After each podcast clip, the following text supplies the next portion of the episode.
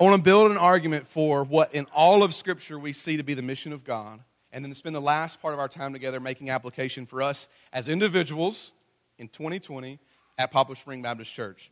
So, the mission of God. You ready? Genesis 1, we see it from the beginning, and the mission hasn't changed from the beginning, right? In the beginning, we see in Genesis 1, God's creating all of these things. They're the let there be's, right? The let there be uh, light, let there be land.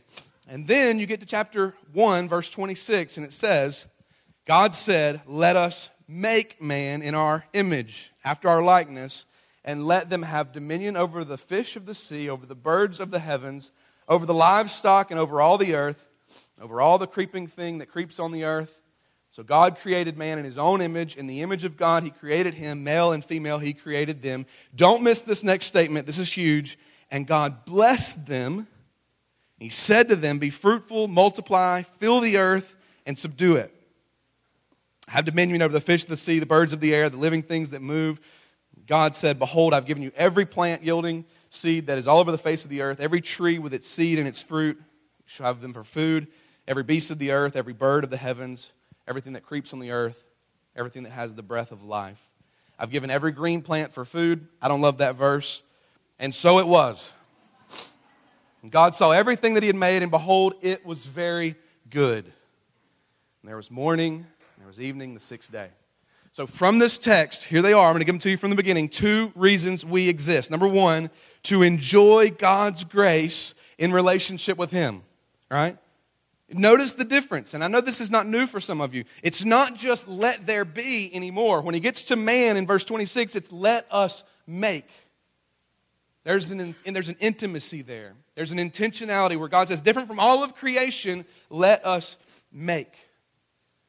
There's this intentionality, there's this intimacy because we are to enjoy His glory, enjoy His grace.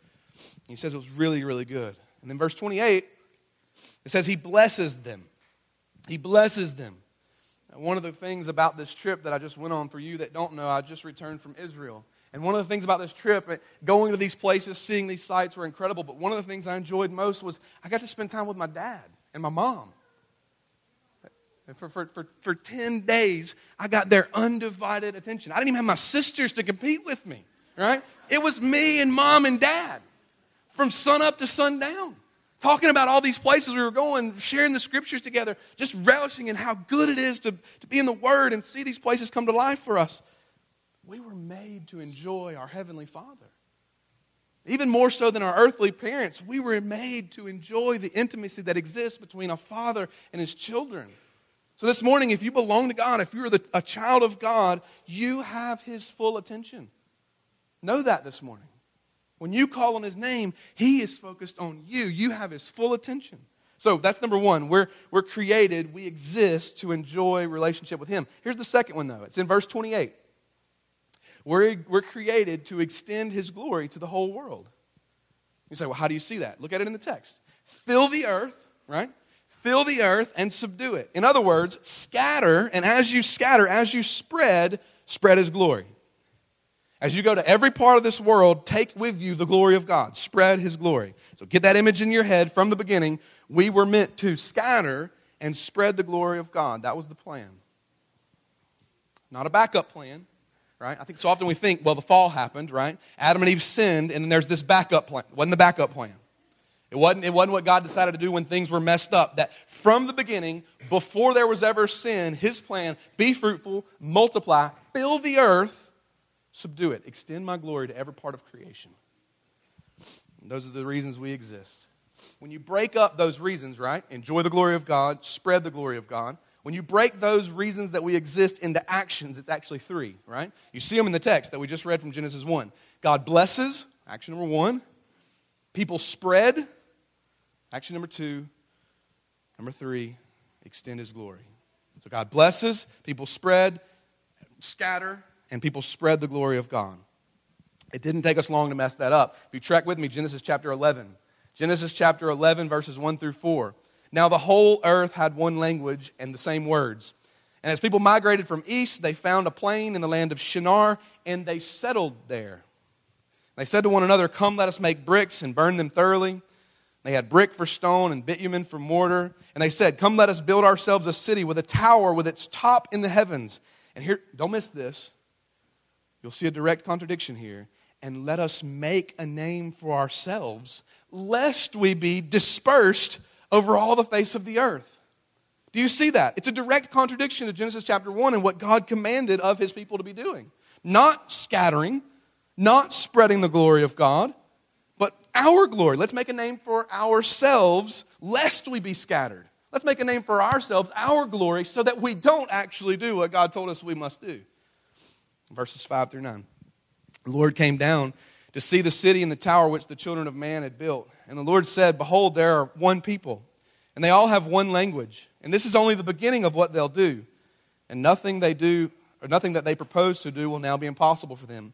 Come, let us go down and, and down and there confuse their language, so that they may not understand one another's speech. Listen to this, verse 8. So the Lord dispersed them from there all over the face of the earth and they left off their building of the city. Therefore, its name was called Babel, because the Lord confused the language of the earth, and from there the Lord dispersed them from all over the face of the earth.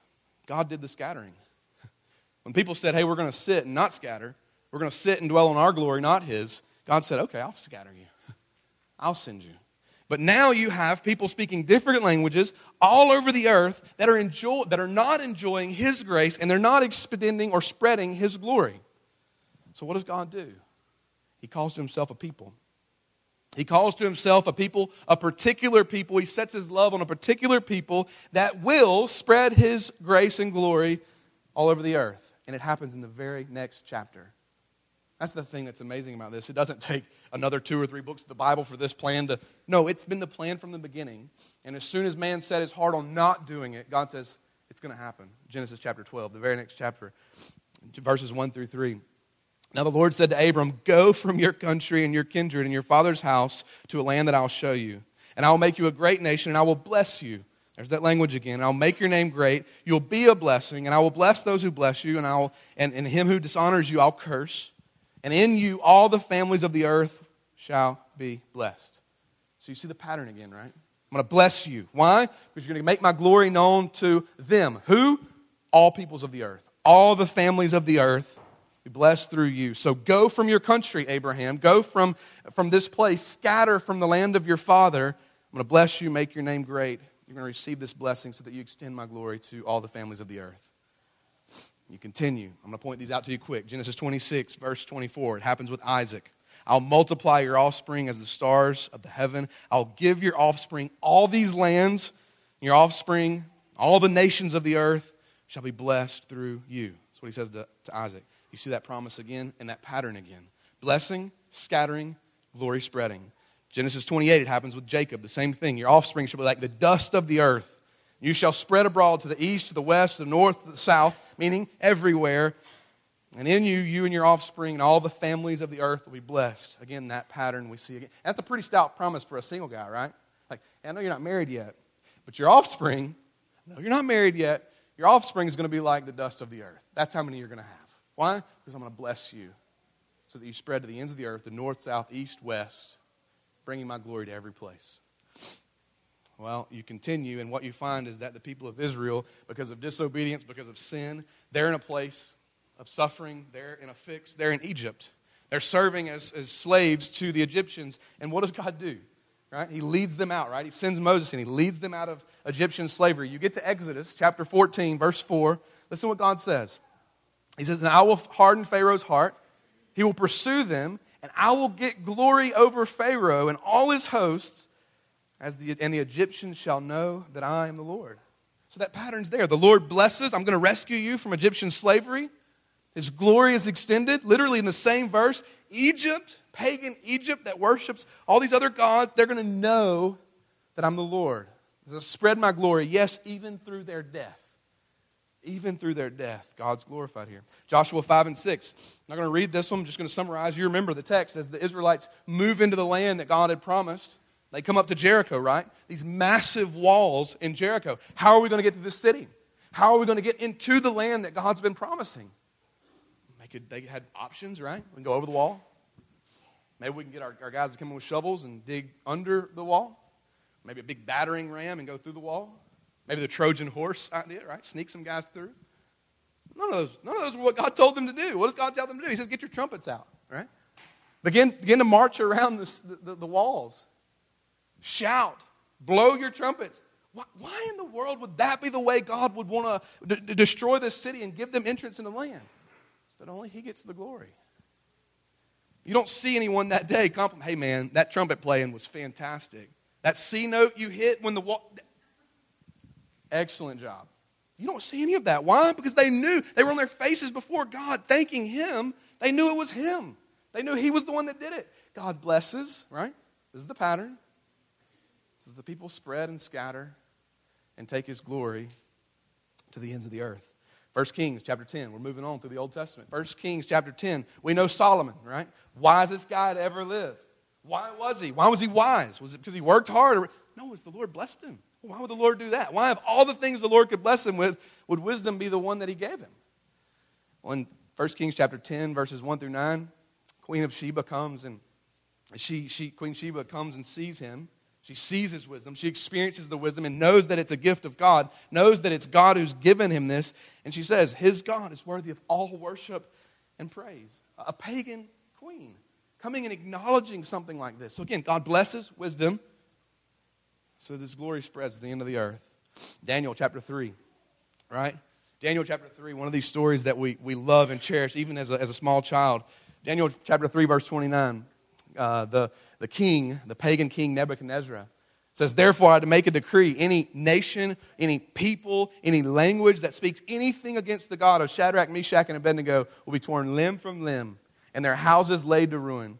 For there is no God who is able to rescue in this way. And the king promoted Shadrach, Meshach, and Abednego in the providence of Babylon.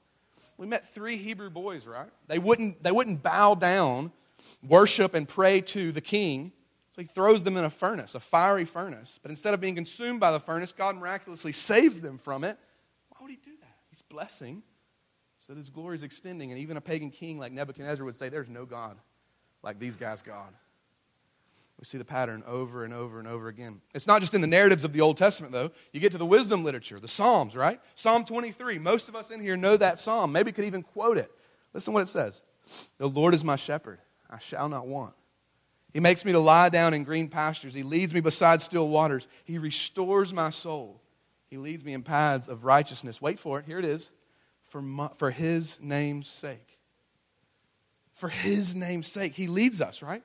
Even our, even our leading, even Him leading us, even the things, the, the things that He gives us on a daily basis that provides for us, meets our physical needs, even, even the, the fact that our souls are restored, Psalm 23 says, our minds are renewed, Psalm says. All of that, the, the paths of righteousness that we walk in, for His name's sake. It's for His name's sake that He's done that. Isaiah 48, the prophets. There's, there's uh, this continuation in the prophets. Isaiah 48, verse 9. Isaiah says this, he's, he's speaking on behalf of God here. For my name's sake, I defer my anger. For the sake of my praise, I restrain it from you, that I may not, that, may, that I may not cut you off. Behold, I've refined you. Not as silver, I've tried you in the furnace of affliction. For my own sake, he says it twice. For my own sake, I do it. For how should my name be profaned? My glory I will not give to another. Did you catch that? That, that even in your own salvation, you're not the center of your salvation, God is. He says, For my name's sake, I've stayed my wrath. For my name's sake, I've not taken out my wrath upon you. It's for His name's sake, His glory. The salvation that we possess is, is for His glory. Ezekiel chapter 36 says this Therefore, say to the house of Israel, Thus says the Lord God, It is not for your sake, O house of Israel, that I'm about to act, but for the sake of my holy name which you profaned among the nations to which you came. I will vindicate the holiness of my great name, which has been profaned among the nations, and which you have profaned among them, and the nations will know that I am the Lord, declares the Lord God, when through you I vindicate my holiness before their eyes. So, Israel, even in the suffering you're about to endure, as I judge you, even in the conquering and the, the, the affliction, the exile that you're about to go through, the purpose in it is that the nations would see my glory and know that I'm a just God. They would know the holiness of my name. So, whether it's his blessing in giving life, whether it's his blessing in bestowing offspring, whether it's his blessing in protecting from a fiery furnace, or whether it's his judgment of his own people, his glory is the purpose. That we would spread and extend his glory. And you see what the text is teaching us that God has the whole world on his mind and heart as he pours out every blessing and judgment of the Old Testament. But it doesn't stop there. If you hop with me to the New Testament, watch this Matthew 24. I'm going to hit these quick. Matthew 24, 14. This good news, the gospel of Jesus Christ, will be proclaimed in all the world, and then the end will come. Matthew 28, 18. Go therefore and make disciples of all nations. Mark 16, 15. Go into all the world and preach the gospel to the whole creation. Luke 24, 46. Messiah would suffer and rise, and repentance for forgiveness of sins will be preached in his name to all the nations. Romans 15. Paul says, It's my aim to minister in places where Christ has not been named. Paul's saying, My ministry, the methodology, my philosophy of ministry, all of that, preach Jesus where Jesus has not been named. So in the New Testament, we're seeing the same thing. Remember that pattern. God blesses for the scattering of his people, for the spread of his glory. And it's in the New Testament as well. We're not going to hit all of these narratives, but think about them. Think about the miracle accounts that we have in the New Testament. Blind Bartimaeus, he's given sight. Not just so that a guy can see again, so that the glory of God would spread. You, you get to the, the disciples sinking on a, on a ship in the midst of a storm, and Jesus is asleep on the boat. Why in the world would that be the case? I mean, Jesus knows that he can, he can control, and he's fixing to prove himself to be able to control the wind and waves and creation itself. Why would he allow them to go through this? So that his glory spreads to the ends of the earth. Lazarus, dead, and dead and in the, in the grave. And in three days, Jesus calls him out and back to life. Why would he do that? He's going to die again. He's not Jesus, so he's going to have physical death again. It's not that he called him to life for all of life, he dies again. But why would Jesus do this? Why would Jesus bring him to life? That his glory spreads to the end of the earth. Feeding of the 5,000. All these miracle accounts we see in the New Testament, the end of them is not, well, Jesus did kind things. We should live like Jesus. Jesus did some really extraordinary things for his neighbors and loved on his neighbors in an incredible way. We should be like Jesus. We should be. But the point is, his glory is spreading. Take what you've seen, take what you've experienced, and spread my glory to the ends of the earth. Jesus says so himself in John 9. John 9, verse 1 says this He passed by, he saw a man blind from birth. His disciples said, Rabbi, who sinned, this man or his parents, that he be born blind? Jesus answered, It's not that this man sinned or his parents, but that the works of God might be displayed in him. You don't know why he's been blind? It's so that you'd see and believe and then spread the glory of God. That you're walking next to God and you saw God heal this man.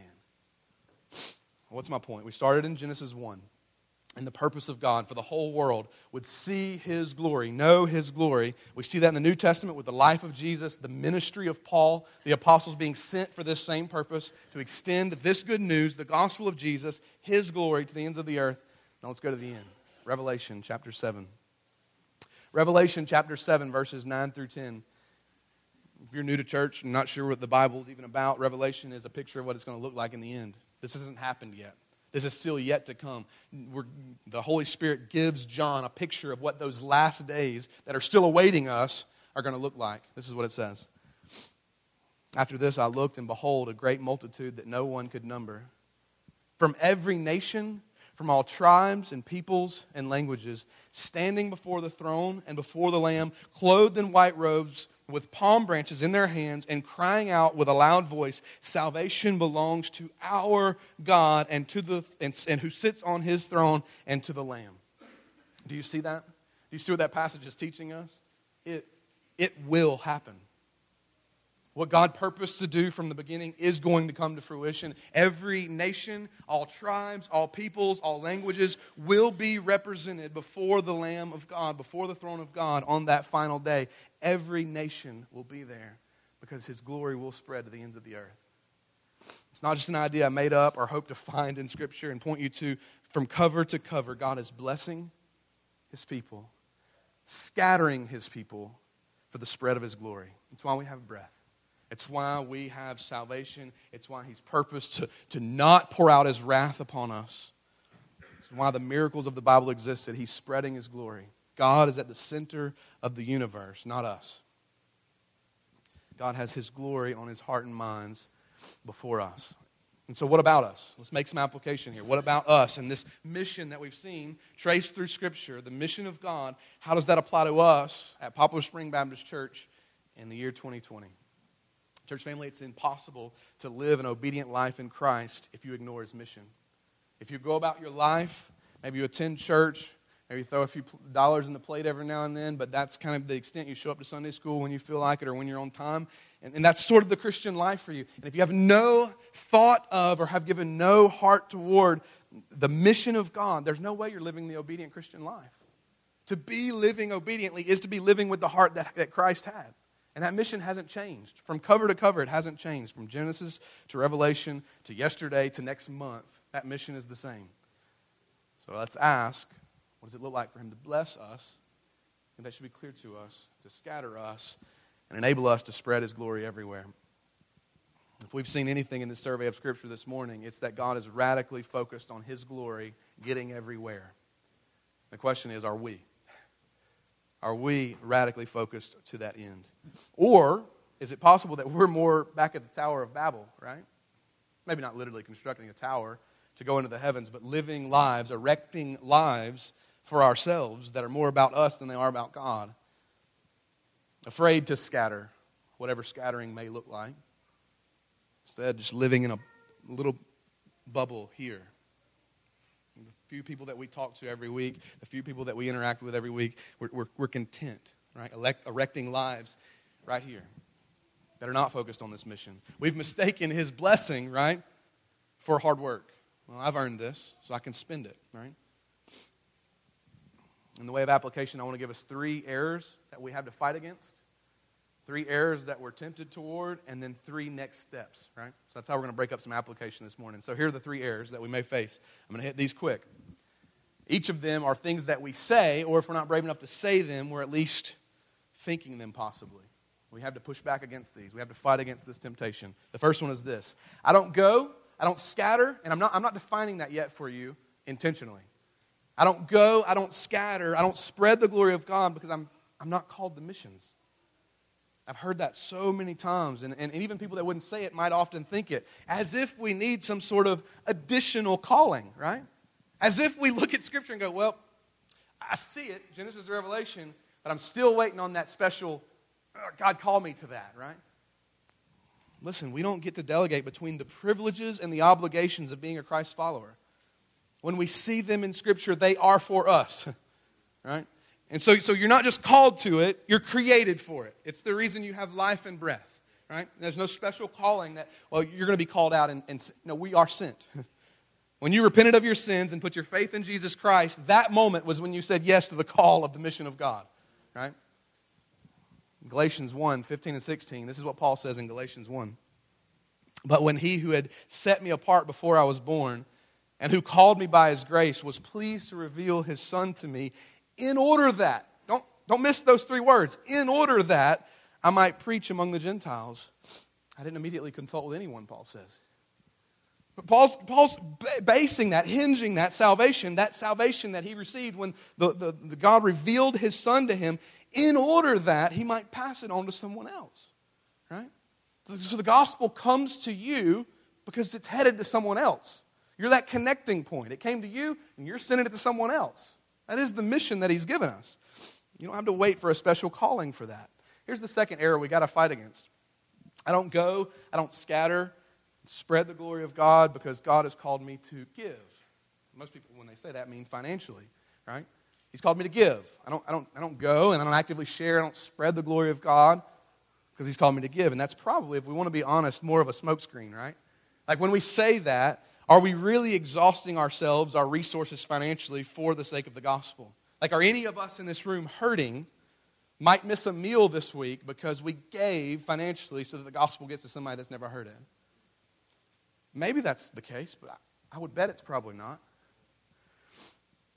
Some have said with the, the money that it takes for us to send a team to fly around the world, to do one of these trips to share the gospel, to take the gospel to some, some people around the world, with that money that it takes for us to do that, man, think of the things that we could do. What if we just packaged up that cash and sent them an envelope of cash from all those plane tickets? I mean, that seems like that. And here's the thing I'm not knocking the question. I think we need to ask tough questions about how we steward God's money and the, the money that He's given us. I think we need to ask hard questions about how we spend the resources here at Poplar Spring. And so it's not the question. I think the question comes from a good place. Probably a heart that wants to do well with the, the, the blessings of God financially. But here's the thing somewhere inside that question is a problem in our thinking. Like, are we, are we so arrogant as to think that we can sit back and throw our money at the greatest problem in the entire world? That there are thousands upon thousands that are dying, 150,000 people every day that die, most of whom do not have a relationship with Christ. We'll just give money to it. Like 6,300 people, 6,316 if you want to be exact, die every hour. So, since we started this worship gathering, 6,300 people have died, most of them not followers of Christ. 105 people every minute. So, in the time that it takes you to put your socks on and tie your shoes in the morning, 100 people will have slipped into eternity. Yes, we must give, but we also go. And I'm not defining that for you yet. I know you're thinking when I say go, I'm talking Uganda or Malaysia. I'm not talking that yet. You must go. We must be about the mission of God. We must scatter. Third one, third error we must fight against. I don't go, I don't scatter, I don't spread the glory of God because I have a heart for right here where I'm at. I'm going to meddle a little bit on this one because I've heard this even among us. I don't want to minimize this truth. Here's the thing no doubt, God calls most of us to minister, to spread His glory, to be about the mission of God right here where we're at, right? Scattering for most of us in this room looks more like office mates or coworkers or ball teams than it does, uh, you know, airports and, and, and foreign languages, right? I get that.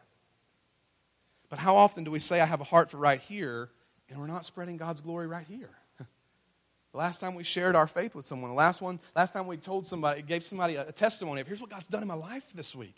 Here's how he's, he's met needs. Here's how he's healed me. Here's how he's, he's freed me of, of cancer or disease or sickness. And so, so when people say that, I so often hear it with pride, like, well, I have a heart for right, right here kind of with the chest poked out, like this is a prideful thing. Like God's given me a heart for, for right here, and that's why I'm not thinking about or caring for or praying for or going over there. And here's the thing we need to understand what we're saying when we claim something like that. Like when we, we say that proudly, like God's given me a heart for here, are we really, really proud to claim that we have less than 1% of God's heart? Because you realize that's what you're saying, right? I just, I just took us through the, the narrative of Scripture. And what we're saying is that God has a heart for the nations. How many times do we hear that this morning? From cover to cover in your Bible, God's heart is for the peoples of the earth, the nations of this earth. And to say that we only have a heart for North Carolina or Franklin County or Bunn or whatever, what we're really saying, and often with pride, is that I have less than 1% of God's heart. And I'm okay with that. Like, let us not get there, church. Let us not get to that place. We need to remember here's the thing as we live day to day, every day, whether we step on foreign soil or not, God has blessed us financially, materially, with a free nation, most importantly, with the gospel that it came to us. He's blessed us. We've been recipients of that good news, and He's scattered us.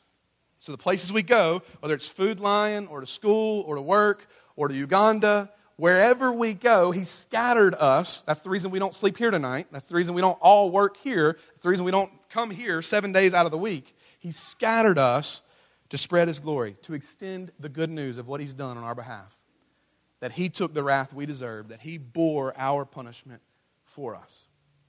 So let me give you three next steps as we close. I'm going to hit these quick. All of them are things you need to ask, right? So, first, ask God to give you a heart for spreading His glory. If, if you've been listening this morning, and, and even as we walk through all of these texts, you're saying, well, my heart's just not drawn there yet. I'm not there yet. I don't have this conviction. I don't have this passion for, for spreading God's glory that you've been talking about through the scriptures this morning. God saved you for this purpose. This is a prayer He loves to answer. Ask God today. Go before God today and ask Him, God, give me a heart to do this. God, give me a, a pure, white, hot passion for spreading your glory. I can't manufacture that that the pastor can't produce that in me. I need you, Holy Spirit, to give me that sort of desire. Will you do it? And watch as He does. So ask God to give you a heart for spreading His glory. Second, ask yourself that's your second ask ask yourself what does this look like for me to fulfill the mission of god in my day to day right So maybe, maybe this afternoon, as you have time after you get up from your Sunday nap, amen, you spend some time in the, in the chair, in the recliner, maybe at the dinner table, maybe with your spouse, notebook out, pen in hand. What does this look like for us? What does this look like for, for, for Monday morning? What does it look like for me to spread the glory of God in the places He's taking me as I'm being scattered this week? My workplace, in my home, my neighborhood. And how can we do that? Like, practically speaking, how can we do that? And, and, then, and then, how can Poplar Spring help you, equip you, enable you to do that? Is it resources? Is it training? Is it people to come alongside you and help you reach your, your cul de sac in your neighborhood? What does it look like for us to partner to that end in your context? I'm not pretending to have the answers, but we need to be asking the question. And then, third, ask someone here, right? So ask God, ask yourself, and then ask someone here how you can plug into fulfilling the mission of God in and through the local church family here at Poplar Spring. Here's what I mean by that. If you're in a Sunday school class, and you should be, ask your Sunday school teacher one day after class, what does it look like for me to serve this community through Poplar Spring? Like, what opportunities are there for me to, to meet physical needs in Bunn or Franklin County so that I can spread his glory to folks that don't know about him here? If you're in growth group, ask your growth group leader, what, what ways can I serve our, our country or even our world through Poplar Spring? What opportunities are there to partner with folks like Baltimore, and Uganda, and Malaysia? What opportunities are there in the next year for me to do that? I want to do that. Ask, ask your growth group leader. Come to, to, to one of the elders and say, hey, I, the Lord's really put this on my heart. What would it look like to be a part of a church plant? What would it look like? Not a short term trip, but a mid-term, like to, to give a quarter of my, my year, three or four months, to go and spend in a place like that. Pour myself out with my family. What would it look like for me to do that? Go and talk to one of the elders. We've, we've partnered with folks because we should be about this as a church. Poplar Springs should be about taking the glory of God to, the, to every part of our world. And so we've made some strategic partnerships with folks in Baltimore, Malaysia, and Uganda because we believe they're doing that. And we want to come alongside where the Holy Spirit's already working and say, God, use us. Use us as a faith family. Use us as individuals to be about that. So ask someone. Ask one of the elders. Ask one of your deacons. Ask your Sunday school teacher, your growth group leader. And if they don't know the answer, they'll come and we'll find the answer. We'll figure out how to plug in and do this because this is what God's called us to be about. Question is, are you a part of that mission? Have you given your life to the mission of God? Let's pray together.